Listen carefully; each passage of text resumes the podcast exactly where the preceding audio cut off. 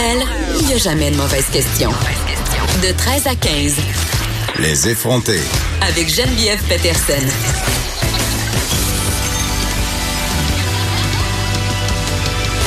Cube Radio. Bon mardi tout le monde, j'espère que vous allez bien. Évidemment, aujourd'hui à l'émission, on revient sur ces révélations troublantes du bureau d'enquête qui ont été publiées ce matin dans le Journal de Montréal. Des révélations qui concernent évidemment le Parti libéral du Québec et l'ancien premier ministre Jean Charest. Euh, révélations qui sont traitées dans un nouveau livre qui est en librairie maintenant. Là, j'ai cette expression-là, mais je vais quand même le dire. Un livre choc. Vraiment, c'est vraiment une onde de choc. P L Q Incorporated est le titre. Donc, euh, vraiment, euh, sur cette enquête, euh, Macherie de Lupac euh, et Félix Seguin sera là, évidemment, avec nous pour discuter de ce dossier. Lui qui a travaillé sur cette enquête pendant la dernière année. Et quand j'ai vu ça ce matin, euh, évidemment, en une journal, ben, j'étais pas surprise. Malheureusement, euh, c'est un secret de polichinelle, cette espèce de corruption euh, du Parti libéral, surtout sous Jean Charest. Et ça contribue, euh, malheureusement, en tout cas, dans mon cas, à alimenter mon cynisme. Euh, Ma désillusion aussi, et on le sait, là, euh, on vient de traverser des élections fédérales, on le sait, le, les gens, euh, oui, sont sortis voter, mais quand même pas tant que ça. Les jeunes qui s'intéressent de plus en plus de la politique, le cynisme qui va en grandissant, on est dans cet imaginaire, cette idée de fin du monde. Bref, tout, tout va un peu mal, et là, ça vient comme un peu jeter un autre pavé dans la mare de notre naïveté citoyenne. J'avais envie euh, qu'on se parle de ça, de cette espèce, euh, à la lueur des révélations, justement, du bureau d'enquête de ce matin. Est-ce que ça alimente notre cynisme? Est-ce que on, on est dans une espèce de, de spirale de la perte de confiance des citoyens envers les politiciens? On va en parler avec notre collaborateur Alexandre Moranville, qui est un mordu de politique aussi recherchiste ici à Cube. Euh, lui, euh, il a un autre point de vue que le mien. Euh, il a tendance à penser que les jeunes sont moins cyniques. Est-ce que le cynisme, ça s'attrape avec l'âge? En tout cas, c'est clair que pour, ces, euh, pour ce qui est de, des révélations par rapport au gouvernement libéral, c'est rien pour arranger les affaires. Puis je suis pas la seule à partager cette opinion-là là, depuis ce matin sur les médias sociaux. C'est ce qu'on lit, c'est ce qu'on voit. Les gens sont pas étonnés. Et non seulement les gens sont pas étonnés, mais tu sais, on, on, on retourne à la commission Charbonneau, à Lupac et tout ça. Les gens ont l'impression que justice n'a pas été rendue. Tu sais, qu'est-ce qui, qu'est-ce qui nous reste après ces commissions-là? Qu'est-ce qui nous reste après euh, ces enquêtes-là? Évidemment, ça, ça se passe au provincial, mais quand même, le gouvernement libéral est à la tête du pays. On sait qu'il y a des liens entre les deux paliers. Euh, tu sais, fait qu'est-ce que, est-ce que le Québec apprend vraiment de ses erreurs? Est-ce que les citoyens pardonnent trop vite aussi? Est-ce qu'on oublie vite au Québec? Moi, je pense que oui. Évidemment, euh, bon, on se questionnera sur tout ça avec Alexandre. Ça brasse euh, au Liban. Si vous suivez un petit peu l'actualité euh, internationale, vous savez euh, qu'il y a des manifestations. Et là, suite à ces manifestations-là, ça fait déjà treize jours que c'est commencé, hein, des manifestations qui visent le gouvernement en place. C'est assez compliqué la façon dont ça fonctionne, la gouvernance au Liban. C'est un gouvernement euh, communautaire, c'est-à-dire il y a beaucoup de, de communautés au Liban et c'est une espèce de gouvernement représentatif. Mais là, euh, le premier ministre libanais, Saad Hari, euh, annonçait aujourd'hui qu'il allait démissionner. Euh, c'est compliqué. C'est quand même, cette crise-là au Liban dure depuis environ trente ans. Il y a un, des incidents qui ont évidemment euh, mis le feu aux poudres, mais j'avais envie qu'on essaie de comprendre euh, comment on en est arrivé là, là-bas, et comment est-ce que la communauté libano-canadienne, qui est très, très, très nombreuse, on a une grosse diaspora libanaise à Montréal, comment, comment on compose avec ces événements-là? On va parler à un membre de la communauté, on va essayer de faire le tour de ce dossier-là et de voir euh, qu'est-ce qui va se passer au Liban euh, à partir de maintenant? Est-ce qu'on va voir des changements? Parce qu'on sait que le pays s'écroule. Il y a, des, il y a vraiment des problèmes sociaux majeurs, des problèmes d'infrastructure aussi. Il y a eu des feux de forêt.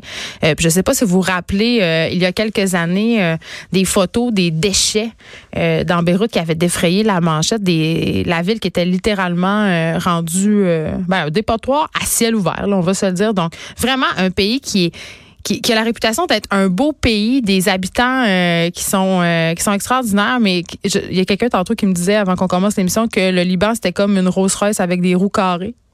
C'est une bonne image. Tu sais, euh, il y a quelque chose qui tourne pas rond. On va se questionner là-dessus. Aussi, vous vous rappelez, euh, Sainte-Marthe-sur-le-Lac a été inondée, euh, ça fait déjà six mois. Et là, il y a trois chercheurs qui vont se pencher sur l'état des sinistrés euh, de ce village-là, Sainte-Marthe-sur-le-Lac. Euh, évidemment, euh, Sainte-Marthe-sur-le-Lac qui a été un des lieux les plus affectés euh, par rapport à ces inondations-là qui ont eu lieu, euh, ça fait six mois. Il y a des gens euh, qui ont fait des dépressions. Il y a des gens, évidemment, des divorces. des suicides. Euh, les sinistrés, souvent après euh, ces événements-là, qui sont très, très largement couverts par les médias, ben, ils se ramassent un peu de ça, un peu comme quand quelqu'un meurt. Tu sais, quand quelqu'un meurt, là, quand on perd un proche, tout le monde au début est là, tu sais, euh, beaucoup de, de compassion, les gens sont très entourés, apportent des petits plats, euh, on fait un suivi, mais les semaines passent, puis oups, tu sais, là tu te ramasses tout seul et c'est là que ça, ça commence à être très très difficile et là que tu te retrouves à vivre ton deuil face à toi-même. C'est un peu le même processus euh, au travers duquel doivent passer les sinistrés, c'est-à-dire là euh, l'aide du gouvernement euh, tarde à venir, euh, le gouvernement qui a versé, je pense seulement un versement, là, un maigre pourcentage des montants qui ont été promis à date. Il y a des gens qui tiennent leur maison à à bout de bras, des enfants qui veulent plus dormir le soir euh, dans leur sol parce que être évacué, on l'oublie souvent. Là, moi, j'ai vécu le déluge de Chicoutimi en quatre-vingt-seize, euh, des maisons qui euh, qui sont emportées carrément par les rivières, euh, des évacuations, des glissements de terrain. Et j'étais adolescente et ça m'avait beaucoup impressionnée. Donc, j'ose même pas croire pour un enfant euh, qui est pogné chez eux, euh, on cogne chez vous en plein milieu de la nuit pour venir t'évacuer. Une bonne fois, j'ai été évacuée, c'était par rapport à un feu de forêt. J'étais sur la Z E C Onachoué. Ça, c'est dans euh, au nord de Chicoutimi.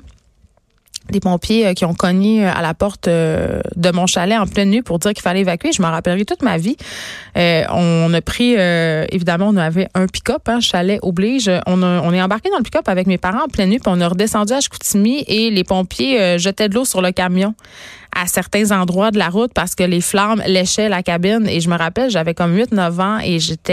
Euh, ça m'a beaucoup marqué. Donc, quand on est pogné dans ce genre de catastrophe-là et que ça dure et que ça dure et que ça dure et qu'on n'a pas d'aide et qu'on a l'impression qu'il n'y a pas de lumière au bout du tunnel, ça peut laisser euh, des traces quand même assez importantes. Et là, on aura avec nous l'une des chercheuses de cette étude-là. Je rappelle trois chercheurs qui vont se pencher sur l'état des sinistrés de Sainte-Marthe-sur-le-Lac. C'est une médecin, euh, professeure à l'Université de Sherbrooke. Elle va venir nous parler euh, justement c'est quoi les répercussions par rapport à ces sinistrés-là et qu'est-ce qu'on peut faire pour eux. Aussi, euh, Léa Clermont-Dion sera là aujourd'hui avec nous. Vous la connaissez, Léa? Euh, ben, c'est une animatrice, évidemment. Vous la connaissez aussi comme féminisme assumé. Euh, Léa Clermont-Dion qui est dans la vie médiatique, mon Dieu, depuis... Euh, c'est notre, moi, je l'appelle notre enfant militante. Ça fait depuis qu'elle, qu'elle a quatorze quinze ans qu'elle est dans l'espace euh, public. Vous la connaissez. Euh, elle a commencé à être médiatisée, Léa, pour euh, sa charte euh, sur, euh, en fait, l'image corporelle. Essayer de faire sortir cette image et des femmes dans les médias, dans les magazines. Donc, euh, elle, elle militait pour ça à un très jeune âge. Et là, Léa Clermont-Dion, on l'a aujourd'hui avec nous, non pas pour ses velléités de militante, mais euh, elle s'est lancée euh, dans l'écriture. Évidemment, Léa a déjà écrit des, euh, des livres, des essais. Sauf que là, elle s'est commise en fiction. Elle publie euh, aujourd'hui son premier roman. Ça s'appelle « Crève avec moi ». C'est chez Québec Amérique. Elle sera là pour nous en parler. Je l'ai lu. C'est un roman assez intime euh, qui va quand même euh, en lien direct avec les, euh, les convictions, je crois, de Léa Clermont-Dion. Elle sera là pour nous en parler. Sujet qui ne surprendra personne, mais dont je ne me tente pas de parler, la sédentarité des Canadiens. Vous le savez, euh, c'est un sujet qui me tient à cœur, le sport, euh, l'alimentation. Et là, euh, selon une étude qui a été menée par l'organisme Participation, les plus vieux se rappelleront du slogan « Participation, à vous de jouer ». Hein? Eux autres, ils font la promotion de l'activité physique. N'empêche, euh, ils ont sorti une étude selon laquelle, euh, laquelle les, les Canadiens seraient vraiment trop sédentaires, obtiendraient la note, la note D. Okay? D, c'est, c'est, c'est, c'est moins bien qu'échec, là. C'est, c'est vraiment, on est les cancres de l'activité physique. Puis, j'avais pas envie qu'on se tape sur le pompon, tu sais, qu'on, qu'on, qu'on se tape sa tête, puis qu'on se dise, ah, on n'est pas bon, puis on fait rien, puis on est effroiré devant notre T V. Puis, tu sais, on parle assez des écrans ici à l'émission. Je pense que, je pense qu'on est rendu au fait qu'on comprend qu'on a un petit problème de sédentarité. Puis, je le sais que c'est tough intégrer l'activité physique à notre vie, surtout quand on fait du neuf à cinq, quand on a des enfants. Puis des fois, on arrive chez nous, puis c'est l'automne, puis on a le goût de, d'être des couch potatoes, de checker Netflix, de regarder, de lire, euh, tu sais. Mais il y a des façons dont on peut s'y prendre pour se motiver à faire du sport. Puis souvent, je trouve qu'on met la barre trop haute. C'est-à-dire, on dit, bon, OK, là, euh, je suis trop sédentaire. Il faut que j'aille au gym trois, quatre fois par semaine. Hey, c'est quand même une barre qui est très haute et une côte qui est difficile à monter quand tu pars de rien faire à aller au gym trois fois par semaine. Je me dis, comment on peut se motiver à faire des petites affaires, à le faire en famille? Euh, parce que là, je reviens avec mon affaire d'écran. Là, je pense qu'en ce moment, une des préoccupations qu'on devrait avoir socialement, c'est essayer un peu de diminuer notre utilisation du téléphone intelligent. Puis on parle souvent de la responsabilité des parents, de prêcher par l'exemple. Mais c'est la même affaire pour l'activité physique. Si on veut faire moins d'écran, bien peut-être que comment commencer à faire des activités en famille qui sont pas euh, aller jouer huit fois au hockey Cossum par semaine, mais peut-être, je sais pas moi, aller prendre une marche euh, au Mont-Saint-Bruno, juste aller prendre une marche après le souper, tu sais, ça peut contribuer à ce qu'on soit moins des cancres de la sédentarité. Donc, on va essayer de donner des petits trucs comme ça pour, euh, pas pour se culpabiliser, mais pour s'aider un peu à bouger. Et là, euh, on se parle d'orientation aussi aujourd'hui à l'émission. Du quatre au huit novembre prochain, les parents vont être invités à participer à la Semaine québécoise de l'orientation. Et ça me fait un peu rire, OK? Euh, je voulais en parler avec euh, un orienteur. Et là, on aura Josée Landry, présidente de l'Ordre des conseillers et conseillères d'orientation du Québec. On en profite pour discuter du rôle que devraient jouer les parents dans l'orientation scolaire et professionnelle de leurs enfants. Et vraiment, là, moi, la question que je me pose, et je m'en pose depuis, mon Dieu, secondaire trois, OK? Je me demande si on devrait pas repenser l'idée de demander à un enfant, justement, secondaire trois, un flot de quatorze quinze ans, là, ce qu'il veut faire dans la vie. OK? Ça n'a aucun sens, là. Je m'en rappelle comme c'était hier. Euh, je, je, c'est en secondaire quatre, je crois. On a une rencontre dans le bureau de l'orienteur, là. Ça, ça va de soi, là. Et là, évidemment, on nous fait un petit questionnaire. Puis moi, je m'en rappelle, là, c'était un petit questionnaire. Ça partait tout ça, là, être analysé après quelque part comme en Saskatchewan, là. Tu sais, c'était... Prenais, le, le petit, tu prenais ton petit crayon de bois, là, puis là, tu remplissais, là, c'était cinq six pages de questions sur tes intérêts, tes goûts, tes habiletés, ce que t'aimes, ce que t'aimes pas.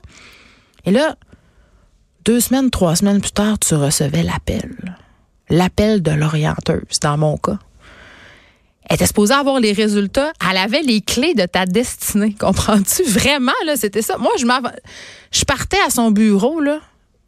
Et là, je me dis, elle s'appelait Gemma. Je me rappelle encore de son nom. Je m'en allais au bureau de Madame Gemma, au lycée du Saguenay, avec la ferme conviction que je, elle allait me révéler ma, ma carrière future, mon orientation professionnelle. Donc, je m'assois devant elle et là, Gemma, euh, de façon très protocolaire, sort les grandes feuilles de son enveloppe, comprends-tu? Et m'annonce sans tambour ni trompette que je devrais être infirmière ou aller en commercialisation de la mode. J'étais juste comme circonspect. Je, un, j'ai peur des vaccins. J'ai peur de tout ce qui est injection, tout ça. Je, je, je veux mourir. Impossible que je sois infirmière. Et je n'ai pas tant que ça d'empathie. Donc, tu sais, comme on dit en bon Saguenay, là, je suis très malécœureuse. OK? Ça, ça veut dire que, tu sais, euh, du pipi et des, des autres déjections humaines, là, je peux, je peux pas dealer avec ça. Fait que c'était clair que non. Puis commercialisation de la mode, je comprenais même pas ce que ça voulait dire.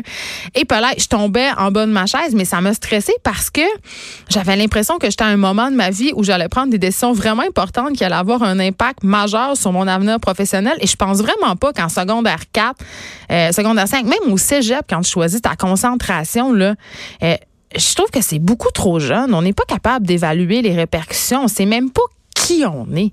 On ne sait même pas qu'est-ce qu'on veut dans la vie.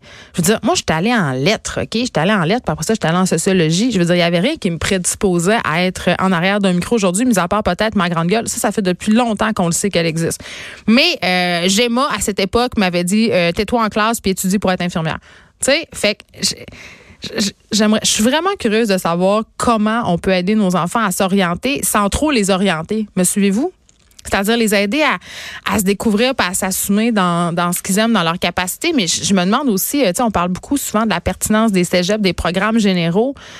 Moi, je les trouve pertinents, ces programmes-là, là, les programmes généraux cégep, parce que justement, ça te permet de toucher à plein d'affaires, de faire des formations, euh, puis de pas être pogné après pour aller dans un domaine particulier parce que tu auras touché à tout, tu te seras découvert un peu et tu auras peut-être une meilleure idée de ce que tu pourras faire.